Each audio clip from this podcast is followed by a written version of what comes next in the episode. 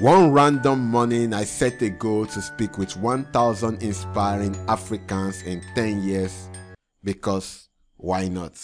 But seriously, if you take out your phone right now, go on Google and search for a popular African, I can bet that all you would see is two paragraphs or maybe three on Wikipedia talking about very basic things and ending with, and is happily married with two kids. I believe that Africans must tell their own stories. I believe that young Africans need models who look like them. So it's one interview at a time published every Sunday until we hit a thousand interviews. My name is Dayo Moyo, and this is the future. On this week's episode of the podcast, I spoke with Rita Idehai, founder of Ecobarter. Amongst other things, we spoke about her childhood, how she gained admission into the university to study geology. We spoke about how she started Ecobarter and the whole recycling business in Nigeria, from value chain to collection to last step collection, etc. This is a beautiful interview, I can assure you. Let's get into it. It's great to have you on today's episode of the podcast. I'm really happy for you taking out time to speak with me. How are you today?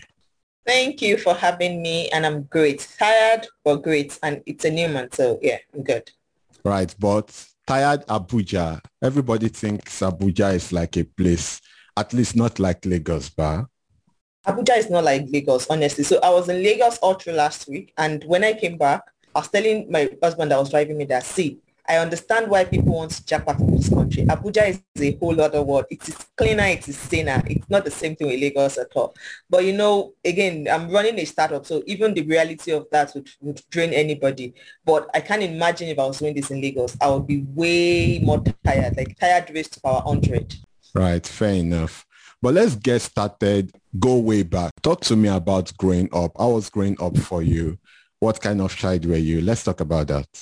Hmm, so I was the model child. I love that question because I like to answer it. So I'm the child that my mom prays to have every time. So like according to her, like every time she wanted to have like my younger sister, my younger brother, they were always praying, ah, let this child look like Rita or act like Rita. Cause so I didn't used to disturb them. In fact, for once they forgot me in church because I was just easy to carry. I was playful with anybody. The other thing is because I was sucking my finger, so I did that up until like my primary school. So I didn't used to disturb them for food or for anything. And I could I could literally sleep on water. So it was easy. I grew up in Ilorin, Kwara State. So it's pretty quiet town, like very, very quiet place. And also where we grew up, like in the local community in Ilorin where I grew up was like really small, really quiet. And so it was like that. Then I had all of this community spirit growing up because, you know, the people I grew up with, or let me say where I stayed were place, was a place where my my mom's kin so people from like a village a state were there so i had this community feel growing up and that, that's how it is for me right but but the thing with someone who is like easygoing and, and the rest of that is that um I think the better way to ask the question was growing up, what was the dream like? Were you someone who had a lot of dream or did, did you have a specific path you wanted to, to go through? I, I never had like a specific path, so to speak. So I don't know where I heard this saying from that I want to leave the world better than I met it. But that has been like a, my mantra since when I was in primary school. I didn't have one clear career path. You know, the way kids would say they wanted to be a doctor, they wanted to be a lawyer. No, I knew I was never going to work in a bank. I was never going to be a medical doctor. I was never going to be a lawyer. For some reason, again, I just knew I wasn't going to do those things. But what exactly I was going to do, I didn't know. One minute it was architect. The other minute it was, oh, I'll, I'll be a pharmacist. I think there was even a time I wanted to be a pastor, so to speak. So I wanted to be an engineer. So I think it's the engineer, like that engineer that I had on my mind for, for a longer time. So from, say, my secondary school up until, in my secondary school period, I was mostly focused on being an engineer and stuff like that. But all in all, I just knew that I wanted to do something for people. I wanted to make people feel good. I wanted to add to my community. Because again, as a child, I asked a lot of questions. That's the thing. So I'm, I'm never the person that would just accept a norm. Like if I see where I grew up, we used to have this uneven like gully erosion surface. I could ask one million and one questions because of that. If I go to a place and there's a stream, best believe I'm going to ask you how that water got there. If I see, so, you know, I've always been that child and I knew that I was going to do something, something, you know, around that environment, people, community area. I just didn't know what. Right, but when you ask this kind of question, did you have someone who would always provide answers? We didn't grow up in a house where parents would shield you. You know, you'd ask adults questions and then they would give you children or childlike answers. No, I think I got to know a couple of things really early, and so that that also helped me in, in shaping my reality and shaping whatever it is I was dreaming. Right. So now let's talk school.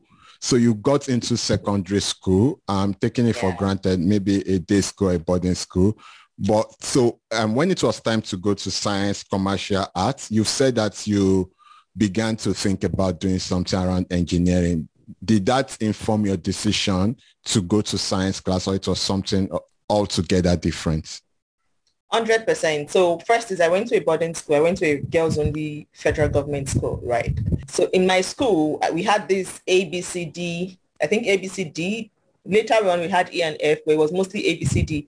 And A was pure science. That's the way they told us as junior students. We didn't know like you know any different. But A was like pure science for those that wanted to be medical doctors and stuff. I knew I wasn't going to do that. But B in my school then was for things they called, I think applied science or engineering science or stuff like that. So like right from my JSS one, I made sure that I was in my B class. Then I also didn't take courses like home economics because I opted for agric. Then when I got to senior secondary where you were supposed to choose between economics and further maths, I chose further maths. So in my head, it was oh, I wanted to do the difficult things, which engineering was a part of. I wanted to do the things that women typically don't do. Again, engineering was like what came to mind. So when I was deciding, like it wasn't even a discussion, so to speak, when I was going to cross into SS1 and I was going to decide whether science class or commercial. I wasn't even, I didn't even think, you know, something I don't even think about twice. It was just a given that this is where I'm going to. So, and that was it. I didn't have to stress too much.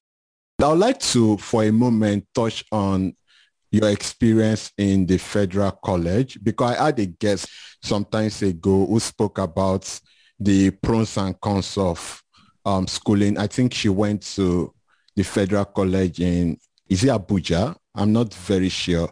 But what was your Bali. experience like? Talk to me about that. so okay, I am look I'm hoping that my juniors do not hear this. So I was I was a bully so to speak, in my second senior secondary. In my junior secondary, I was the one that they bullied. So from my JSS one, from the very first day I entered the school, I was a gentle girl. I always like kept to myself because I know that I'm gentle on the outside, but just don't come near me, right? So I always kept to myself. But guess what? They handed me over to some seniors. I don't even remember their name. And in two days, all the Delta soap, expensive soap that my parents bought for me, all the white t-shirts that they brown that they bought for me, everything disappeared. Wow. Let's start from there. Everything disappeared. Like then still in my JSS one, you'd have issues where you would literally just be sleeping and then some seniors would come and say last junior. And that means everybody have to run. You literally have to run from anywhere you are in that hostel to go and queue. They would then pick the last people to probably go and fetch water for them or do something. So for my junior secondary, I met yeah I made a, I made a couple of friends like some of my best friends even till now are from my school. So on the inter on like on my mates kind of level, my classmates was good, but on the senior level, like relationship with seniors and stuff, it wasn't nice at all because you might be injured sometimes and then some seniors would still send you. In my JSS 3, and I think, if, if you know, if you want to ask and say, when did I, where did I go wrong? It was in my JSS 3. Like that was, I don't even, I don't want to say the worst experience for me in school. Well, my hostel and my, and my room was directly opposite the central tap in the school. And that meant that every Saturday and Sunday, you either pretend as if you are sleeping from morning to like 1 p.m. when they close the tap, or you leave that room as early as possible before the tap starts to run. If not, you would be carrying water for, for different seniors. And so that was the experience. Like I almost missed a one particular exam for my junior junior YEC because I was trying to dodge fetching water for seniors. It was just a bad experience. So going into the senior secondary, you know, I was more or less transferring that aggression and saying stuff like, no, I could not have suffered when I was a junior and now that I'm a senior, I would not do my own back. So that was more like the experience for me. But by the time I got to SS3, I think I'd calmed down then. So I was just like, it's fine. Like, I think I had like better experiences. But between JSS3 and and SS2, come on, it was it was a wild experience for me still. But I still think that going to that school, having all of these experiences shaped me to be the person that I am today, most especially like the independence in how you manage yourself in your thought process and stuff like that. So if I don't know about, I don't know how the schools are right now, but I would want my children, so to my children to like experience experience what I experienced in school and be able to have a mind of their own and be independent like that. So I'd like to ask, when you were answering a previous question, I I took um, a bit from your answer that you grew up in Ilorin. And then I think I was going through your LinkedIn profile and one of the languages that you noted that you are fluent in is Yoruba. But your name does not sound Yoruba. So I just want to clear that out of my head. Talk to me about that. Are you a Yoruba person? Yes, I am okay, so I'm not Yoruba. When I'm speaking, when a Yoruba person is asking me where I'm from, I don't like to say I'm Yoruba because it's usually like people are looking for people to come and join you. So, so if it's somebody else that is asking me, I would say, oh yeah, I'm Yoruba. But for you, I'm not Yoruba. My dad is Edo. My mom is from the Yoruba speaking part of Kogi State. She's from Aiyetoro Gbede, the Okun part. That's Dino's Dino's village actually. Then I grew up in Ilorin, so that's like that makes me more Yoruba. And I speak Yoruba actually. I don't speak my dad's language. Right, but it just makes sense. I always love that story of um intertribal marriages. I think when I was younger, I did a poetry and it was like just delving into what an intertribal marriage would, would look like and, and every of those things. But let's talk about um, the period between SS3 and um, university. So when you got to SS3 and you needed to write and the rest of it, you wanted to do engineering or something around that. When it was time to take that decision, what decision did you take?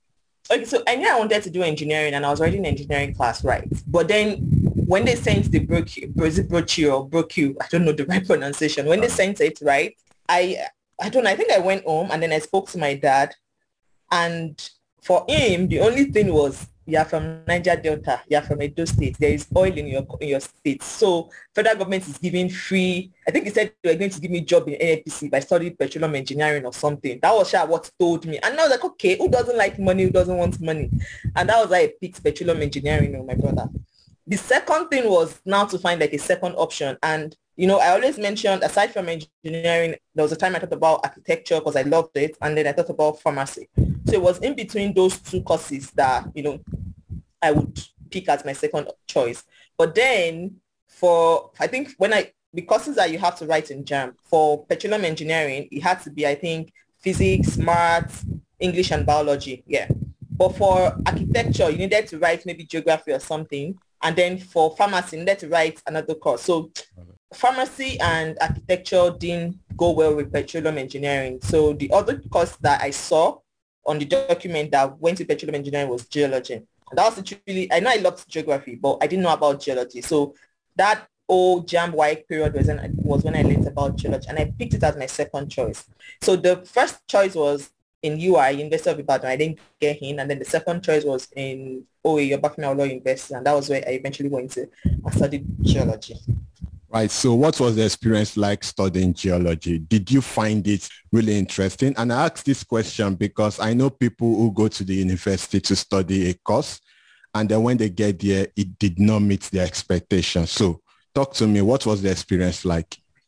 Okay, so looking back, I think I'm, I'm more, I'm happier actually that I studied geology because I, I would have enjoyed it more than, I, I think I did enjoy more than I would have enjoyed petroleum engineering. Because remember that when I was growing up, I always asked, asked questions about gully erosion surfaces, water, how this came to be, why that bed is flying and this one is not flying and they're all beds, stuff like that. So I think geology gave me a whole lot more answers that petroleum engineering would have given me, right? And even in geology, it could still have afforded me the opportunity to work in the oil industry if I wanted to follow that, right? But geology provided like a broader range of opportunities from the environmental space where I'm working now to even if I wanted to go to the oil and gas, engineering proper, you know, it was way, was definitely broader than what uh, petroleum engineering would have been. And then I loved that. So I went to geology in OAU. OAU itself is a tough school geology in OAU now makes it tougher. That's arguably one of the worst courses you could study in, in, in Ife. The day that I went to pay for my school fees, then some people that I knew there, like some seniors that I met, took me to one office like that. I think Center for Center for Energy Development or so in Ife. Two guys that I met there, the first question they asked me is, what are you doing in geology? Why do you want geology? And they were so sure that I was going to cross to maybe economics or some social science course geology was that difficult in effect. Or, or for me, I took it like the way I normally take things, just easy, easy breezy. Like I can't, I can't kill myself. God knows, I can't kill myself. I always just found a model for things to work. So I wasn't, the, I wasn't too serious. That's the first thing. I was not the student that would go to class 24/7. I was not the student that would read 24/7, but I was a student that always sought to understand my course, not just read to pass, understand my course and then understand my lecturer. So I give like a different approach to different courses. There are some courses, for example, that the lecturer wants you to write word for word. There are some that the lecturer prefers you to draw. Like if possible, if you can draw, if possible, draw it. There are some that the lecturers want to see like your own understanding of what they are taught you. So I, I sought, like I was really deliberate about understanding the course and then understanding the lecturers and just making sure that through it all, I don't burn out myself. So it was, it was smooth for me it was really smooth for me. God knows, like it was smooth. But yeah, I enjoyed the course. Looking back now, I enjoyed the course, and I'm grateful for like all of the different things that geology exposed me to. Right. So as you speak about the kind of students you were in school, I'm taking it for granted that this this kind of character traits would be someone also who will be trying um, our hands in different things whilst doing um, the core education stuff in university. Am I correct? Am I wrong? And if I'm correct, what other things did you try your hands on in school? Um, so for my 100 level, 200 level, I didn't do much. Like, I think it was just school 100%. But like from my 300 level, there was an ASUU strike that happened around that period. And I decided that, so I learned bead making and wire works from another colleague of mine. And that was like what set off my entrepreneurial journey. So from learning, I started to make beads from my 300 level, and that was it. So I did bead making. Yeah, I think it was bead making and wire works that I did all through. Right. So so now where the Ecobarter, where did it start from? Hmm. Okay, so in my final year, right, I took this course, environmental geophysics. It was it was one of the toughest courses I took, but it was one of the most inspiring course I took. So that opened my mind to all of the issues around the environment in Nigeria and across the world. Then it also opened my eyes to see that being in the environmental sector is so critical because as an environmentalist, you could literally work in every other sector. That was like, as a generalist, that you should already get that I am, right? So working in that environmental space was where I felt most comfortable. And I got really inspired on like, oh, solutions to this, solutions to that. And that was why I started to think about environment. But I didn't have like a, a very easy way to start to practice my my love for the environment in the university.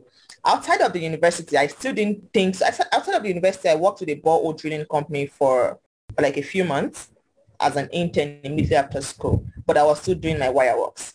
So I started to learn about social entrepreneurship from that area, from like the borehole company, because my boss then used to make us do research on different random topics and just do presentations. And I decided to learn about the concept of social entrepreneurship and entrepreneurship as a whole.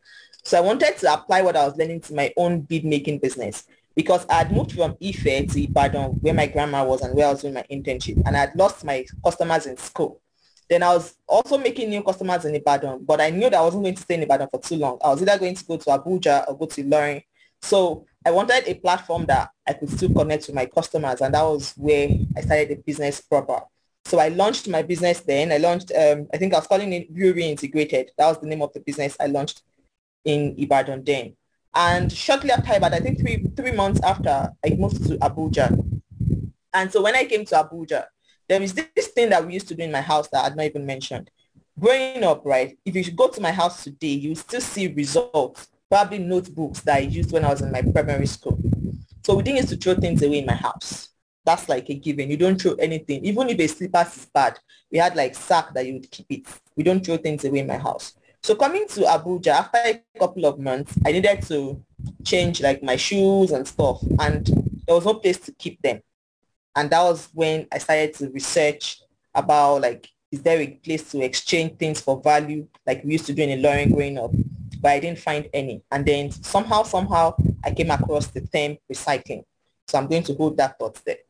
When I came to Abuja, I was still working on my bead making business. In fact, I had grown the idea, now not the business, the idea. I had grown the idea into something, uh, a platform for African crafts, you know. So I had contacted somebody that was making a aso-oke bag somewhere in the Southwest.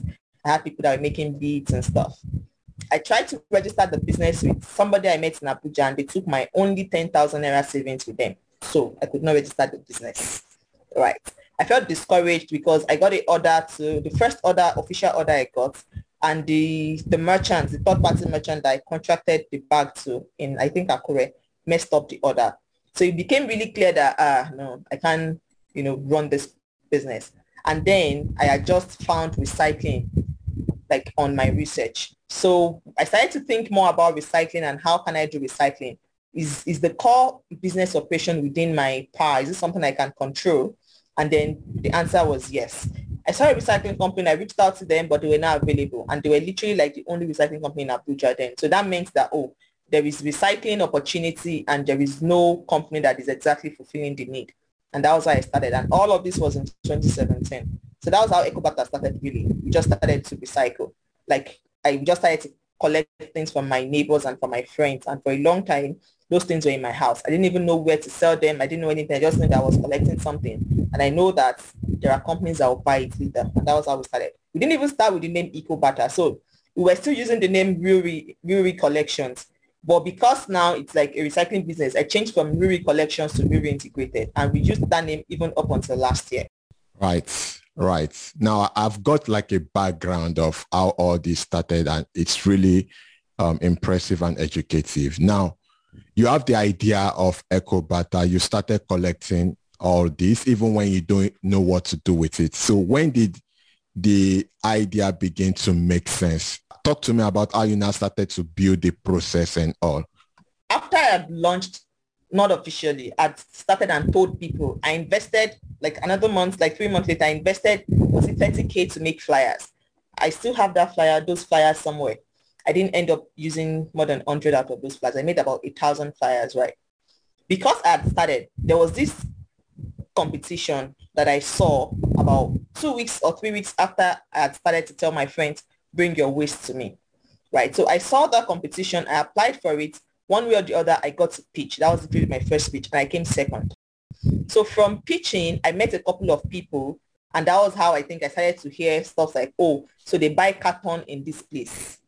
Oh, there is this dump where you can get plastic. And that was how I started to know more about the industry. Then also, some, some months later, there was like an industry event. So there was like a, yeah, I'll call it an industry event actually. I decided to meet. So there was this group Abuja Trash Eaters. So it's like a group of young people that clean up the environment. That was like, we're really active 2018, not, not no longer active, but 2018 we're really active. So like I'd met young people, then I met another young recycler that started to share ideas with me about, so you can sell your plastic bottles to this company, you can sell your plastic, you can sell your paper to that company. And then that was how like I got a better idea of the value chain, right? And then I started to know the prices. For example, I could sell my plastic bottle for 40 naira per kilogram and I could do this. So, you know, it was just putting myself out there first and then just putting my hairs on the ground to get all of the information that I could get. Remember that I was collecting from my friends, so it was literally at no cost. The only cost was that I would probably drive to some places to go and pick.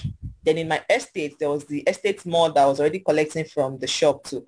I didn't promise them much, so they were willing to just give me the, the um, cartons. Just just that I had to spend about three hours every Saturday to go and pick it up from them and scale it.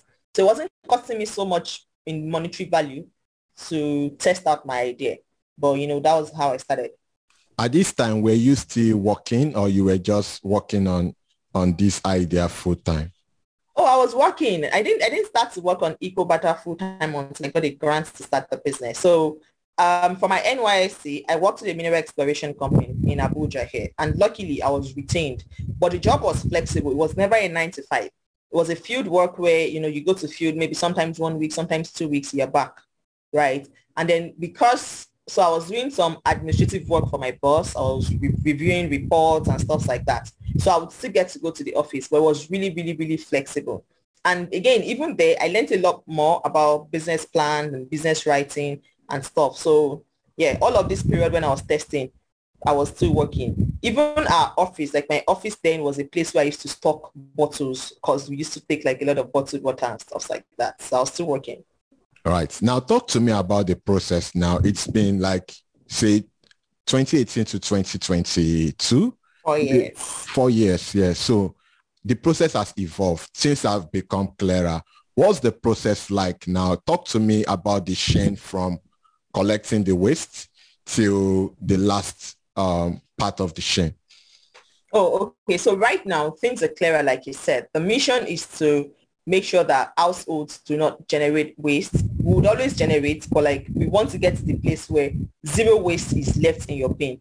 Do you understand? So what we do now is to address that. We have two major things. We have the eco shop where people can buy eco-friendly alternatives to avoid waste altogether, right? And then when they eventually generate waste, we have the recycling side of the business. So I'm going to just explain more about the recycling side if you have your waste, the kind of if you have your waste, the kind of waste that we collect, plastic, paper, can, cartons, right, metals. If you have that, we have a platform, like we have a Google form right now. We're releasing an app in another two weeks, so to speak. So if you have your waste, you can go to our platform and request for pickup. You can do that either by the Google form, by via WhatsApp, via our Instagram, Andrew, or who they call directly to us. So when you request for pickup, right, we have our list. We schedule all of the pickups. So for us, Abuja is already divided into about six zones, right? So people from, if you request a pickup from, say, um, a popular place in Abuja, Wuse, Wuse. So we wait for people around Wuse, Gariki, Wuye to request for pickup. Then one Saturday, so mostly the wait is about one week, two weeks. So we come to you on with our truck. We have a collection truck that we come to you with. We have a scale also. So when we come to you, we weigh what you what you've gathered so far, record it, and then take it to us. We have a main yard where we keep all of this recyclables until there are a lot and we can sell. Right. So on our at, on our own side, at the main yard, after gathering materials for say about one month, we then have people that sort these materials into different types. So there is the plastic bottles, there is the art plastic, there is the shrink. Shrink is a type of nylon. Then we have paper, we have cartons, you know, just separate, sort them. That's the word we use. Sort them into different material types. When you sort, we bale. Baling is most is a mechanical process. There is a baling machine. But for us, we mostly use like the hand, like a manual thing. Just tie them properly, arrange them properly, load them on a truck and take them to the companies that then turn them into new things. So that's like the process. So we make money when we sell this waste to the companies. That's how we make money. Right. But the household, do you pay them per what they give you? Yes. So there is there is um we don't like to say that we pay like cash, but yes, we give incentive, we give we give things in sort of um discount. So remember that we have an eco shop, right? So we give discounts to people that recycle with us. So how we do this and how we monitor this is that when we collect for every one kg of waste that we get from you, right? We accord you one Barter point. Right. Ordinarily, the Barter points has like different values depending on the market. Because one peculiar thing about recycling is that the market fluctuates a lot. So it's like, let me, it's, it's close to crypto markets. The market fluctuates a lot, right? So we accord a point. Last year was mostly 10 naira. At this, this year now, the point has gone up on up to 20, 20 naira. So one Barter point is 20 naira. And then when you gather a lot of this, you get discount from us there is also the option to get cash. You have a number of people that opt to get cash directly. So we just, when you have more than 100 points, we transfer directly to your account when you request for, for to redeem your points. But for most people too, they prefer the option of getting discounts on our Ecobarter shop. And that's something that we are building on. Okay, so now the Ecobarter shop, is it a platform or it should be incorporated into the app? How does it work? Right now, right now, it's like an, we have the store, but okay. we buy the products, we buy the products and then we sell to people. So it's like a retail shop. But on the app, so what we're trying to do now is to turn it into a marketplace. So different merchants across Nigeria, and we want to do at least 60% women because we are we are particular about that.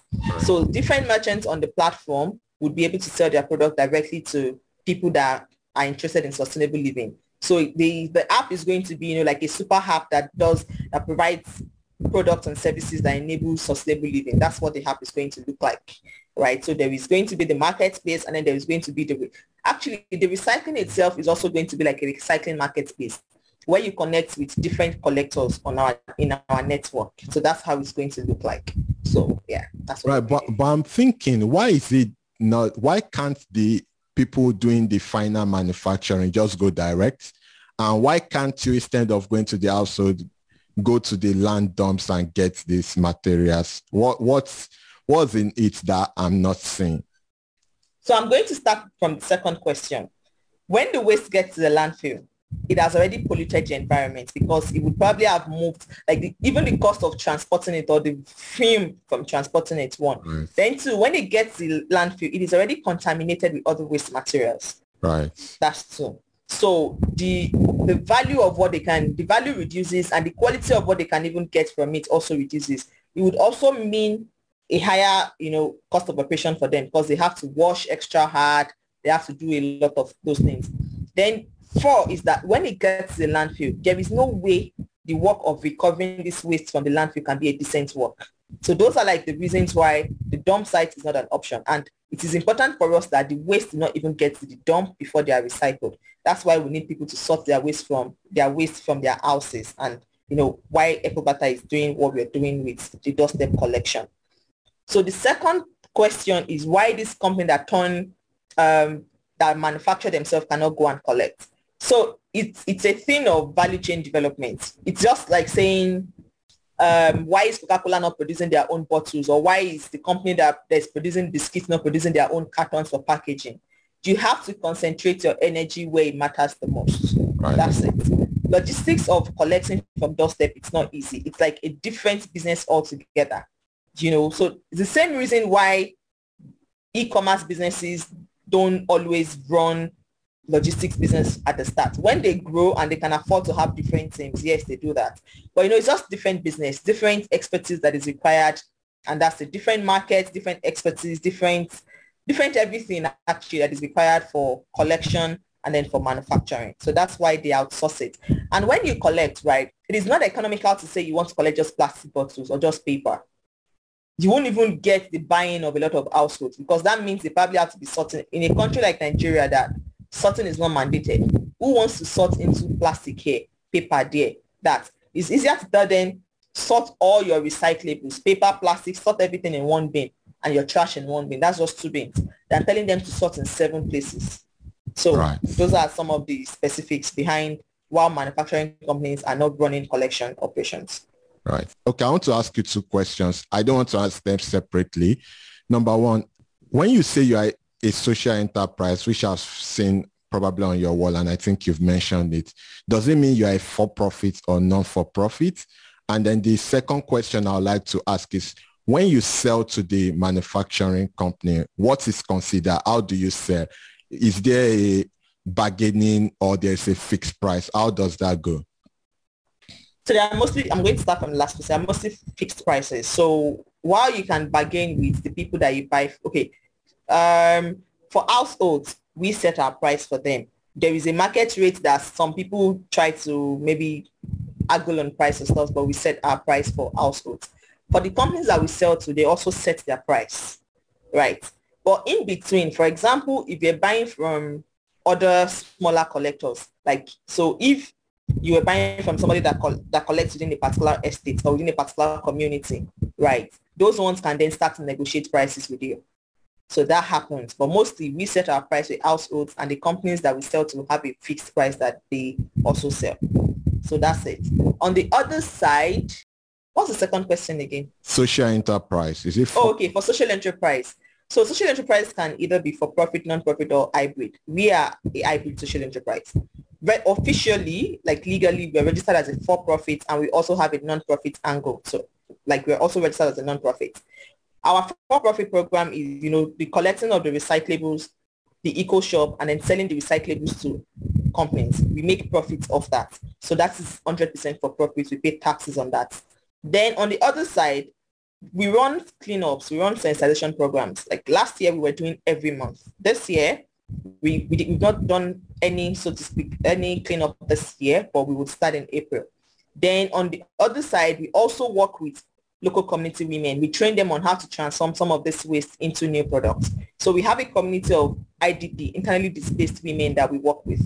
They, they are in Abuja here and some of the waste that we collect from households, especially the plastic bags, they are difficult to recycle and only a few recycling companies in Nigeria collect these plastic bags, but we collect them. When we collect them, we give them to these women that we've trained to then make like make them into fabric using local skills. So skills like weaving, like knitting, then they make it into those things and they sell to, you know, get money to build back their lives. So that is a non-profit endeavor. We don't make profit from that. So that is like what all of those programs are directly under our non-profit um, initiative. So Ecobarter is an hybrid social enterprise. We have the for-profit angle and the non-profit angle. Right, makes sense. It's great that you mentioned that because I saw some of those bags on on YouTube and I would have asked question about that. But talk to me about funding. We understand that in this part of the world, especially for some parts sectors in the um, economy, funding are not just available as it is, for example, in fintech and other um, tech enterprise. So how has funding be for you? And I know you mentioned that you won a grant. If you if you don't mind, can you talk to me about that? Okay, so the first grant I won was the Tony Elumelu um, Entrepreneurship Program. That was in 2017, and that was what we used in launching in 2018. So all of the grants went into renting, like leasing a land for two years, building a temporary structure to, you know, collect our waste. And that was what we used it for. And thank God for that because it helped us to start and also try some things out. But after since 2017, 2018, 2019, 2020, we got a couple of grants. Actually, we got at least one grant every year. But what those grants were for is that they were mostly project specific. So unlike the Tony Elumelu grants that meant that that was like, oh, go do your business, go grow your business. So you could use it to pay staff, you could use it for product development, you could use it to do do marketing. That's the grant from Tony Elumelu. For this other grant, they were mostly project specific. So you had to present, oh, this is what I want to do. And it has like a non-profit for most of them. So there were grants from like embassies. And that was what we used in developing the non-profit angle of the business. So the training of the women, the construction of a workshop for the women, and that was what we used those grants for. But last year, so like 2021, late 2021, we got some other grants also for business on its own. And luckily, we've been able to use those grants now to develop our team and we are developing like a web and mobile app and all of that that is working. But I won't say fund, we've not gotten funding like fintechs we get $500,000 in, in, in pre-seed stage or 1 million in pre-seed stage. We've not gotten that. We've not even gotten close to that. But we've gotten a few grants that has helped us to stay afloat and helped us to, you know, just run the business. And because the business is also something that is profitable, so you collect waste from people and you sell, you make your profit.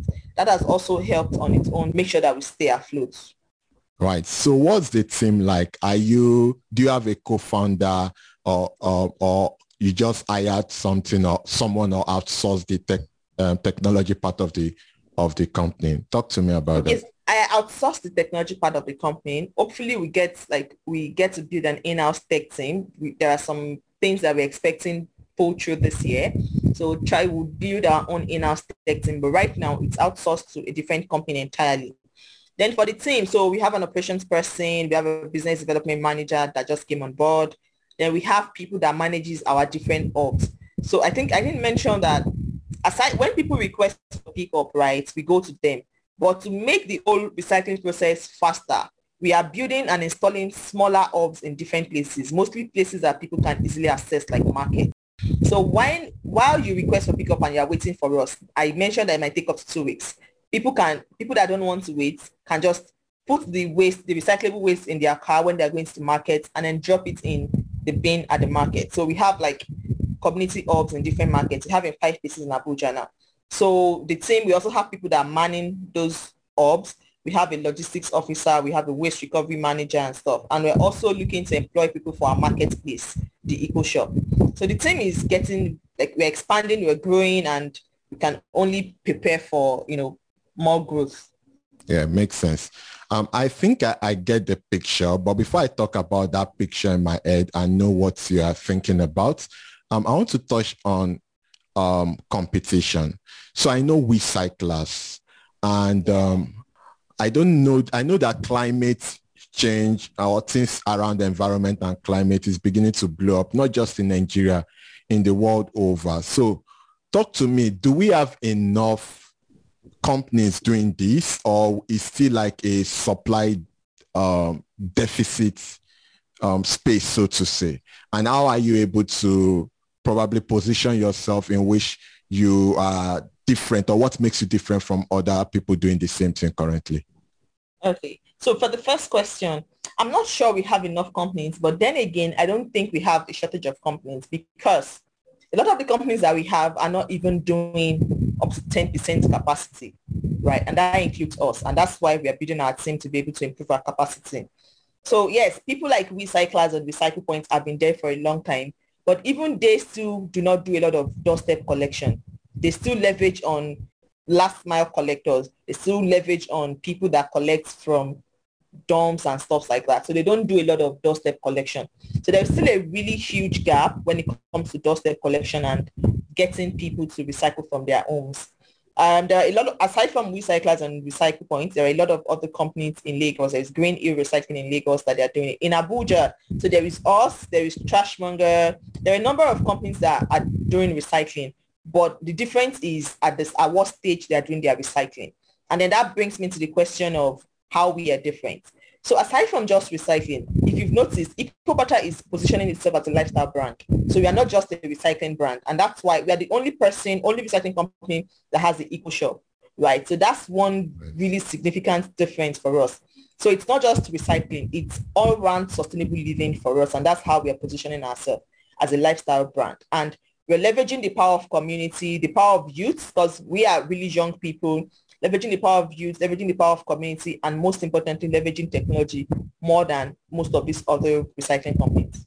Yeah, because when I talked about the picture in my head, I was beginning to see the synergy between the shop and the collecting and how every of those things tie together. But let me ask you, where is the, where do you think, because I don't think that, and correct me if I'm wrong because I'm not in the business, but I don't think that the greatest value will be selling the recycled or sorted material to the company because you, you even talked about the fact that they are the one that sets the price. In this old game, where do you think, if I'm right, where do you think the biggest value is that you would love to capture? Those are actually two things. The biggest value is mostly in manufacturing because when you manufacture, you could go from a profit margin of you so a, a waste material that you collect at say 18 naira per kg you could use it to manufacture something that you would sell at 5,000 naira. Right. Our bags, our bags, for example, the waste that would make one bag is maybe like one kg. That is like 100 naira. The process would maybe be three days of weaving. If you pay labor, if you pay, say, even if you pay 2,000 naira per day, that's 6,000 naira plus 100 naira, that's 6,100 you could literally make a bag that is worth 15,000 naira from that. Right. And all within one week. So the biggest, what's it called? The biggest value when it comes to monetary value is going to be in the manufacturing stage, right? That's a given. But for us, for some reason, and the reason being the mission for which Ecobarter was created, we are a consumer-facing company, and that's why, again, a lifestyle brand. We are not facing the market, so to speak. We're facing households. And because we're a social enterprise again, households like our most important people. We want people to reduce the waste they put into the environment. We want to make sure that our streets are kept clean, right? So solving the problem of collection, which is a big problem even for manufacturing companies, is where we are going to be at. So I think in another three years, we would 100% be a marketplace that connects people to eco-friendly products and services. Any product, any service that just ensures that you don't generate waste into the environment. That's what we would connect you with. And I think that that's where we position ourselves. Right now, we are doing a lot of recycling because you cannot build a marketplace model on, on a market that doesn't have infrastructure. Right. Right. So that's why we're investing a lot in building our recycling infrastructure. This is something, there are so many parts and so many ways to go, but in this moment, recycling and the ops that we have are things that we can literally hand over to loyal collectors, people that have worked with us to manage. And then we just float the marketplace 100%. So they are on the marketplace as independent merchants, third-party merchants, and we get customers to come on the platform. You can either request for pickup or shop eco-friendly or do some eco-friendly process or something or even buy like your food with zero packaging just do different things so we want to position ourselves we want to be like a super app that just makes it possible for nigerians to live waste free basically right makes sense.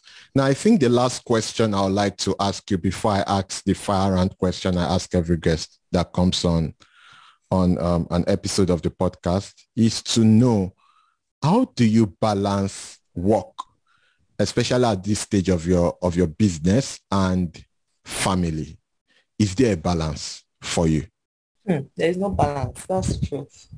unless you want to say 70 30 is a balance there's no balance and it's tough like you get consumed with work a lot but i just tell myself that it is at this stage we won't continue like this for you know for eternity because at this stage you're wearing so many caps now i'm able to delegate some things because we have a number of people on the team now that can do those tasks, but there is still a lot of things that I need to do on my own, right? So, and you need all of the hours that you can get. I can't do the, oh, oh, don't bring work into your bedroom thing. No, work, my bedroom is my office space. Right. So like you work a lot. There is no balance yet. I'm hoping I get there in another one year, two years that where it's mostly 50-50 or there is a process. But right now, work trumps balance. Right. It is what it is. I hope that in the coming year, you are able to find a process that works better for you. Yeah. Now the, so. Yes, hopefully, hopefully. Now, fire round question, which is just three questions. Um, the first of the three questions would be that for you as an individual and maybe for Echo Ecobarter, where do you hope to see yourself and the company in say five to 10 years? Hmm. So I want, for me personally, just easy breezy life. I don't want to, I want a comfortable life, family, and I want to be proud of like the work I've done. So that's one thing for me. For Ecobarter, so I Ecobarter, we want to be in the place where we are a leader in sustainable living. So we are connecting millions now. So now we're doing hundreds in five years, we want to be connecting millions, at least 20% of like our, so there's this what um, serviceable market and all of those market size thing. But we want to be a leader connecting people to eco-friendly solutions. So whether again, recycling or eco shop or swapping or repairs, we want to be that very huge marketplace that is connecting people to solutions and helping them get value from living sustainably. So that's where we want to be. But in five years, we want to have scaled outside of Nigeria, so cover the whole of Nigeria and at least three other sub-Saharan African countries. Because this waste problem is not just synonymous to Nigeria, it's a problem that we have across the world. Right. The second of the three questions would be, so the goal for me as an individual is to speak with a thousand people, Africans doing interesting things in the next 10 years. And so I usually ask every guest that comes on an episode of the podcast, is there anyone um, that you know who is doing something interesting that you think I should speak with that you can refer introduce me to? If you have someone like that, who would that person be or who is that person and what does the person do? Hmm. So the one person that came to mind immediately you said this is not somebody I even have a connection with. I follow her on Instagram. I appreciate her work, but I don't have direct contact. I don't think so. so one is Ife Durosinmi-Etti. She runs Herconomy, a brand that connects women to opportunities for growth. So economic opportunities, investment opportunities, career opportunities. And she's doing amazing, like amazingly well. So there is her. I think you should talk to her. And um, who other pers- what person is coming to mind? Does it have to be my space? No. Mm, okay, so there is also what's his name? There is also Biodun Adereni. So he's the founder of Help Mom. Help Mom, they work on getting vaccination and helping like mothers in rural and low-income communities track like the vaccination of their kids. They also give like clean birth kits to just reduce maternal mortality. So there is at um, there's Biodun and it's doing really well. So I can connect you to him. I can do that. And then there is also Mayowa. Oh God, there is Mayowa. Um, so she runs Ashake Foundation and they also help women, widows especially, to gain skills and then they provide like loans for them to just build their build their business enterprise so that they can then provide for their kids and also for themselves. So those three come to mind like straight up. All right. Thanks for that. And I would appreciate for the ones you can connect me with. I'll really appreciate that. No problem. Now, the last question is for those who are listening to us and they would like to connect with you on social media, probably just read from you and follow your your story. What's your social media handle? At With Idea across all social media.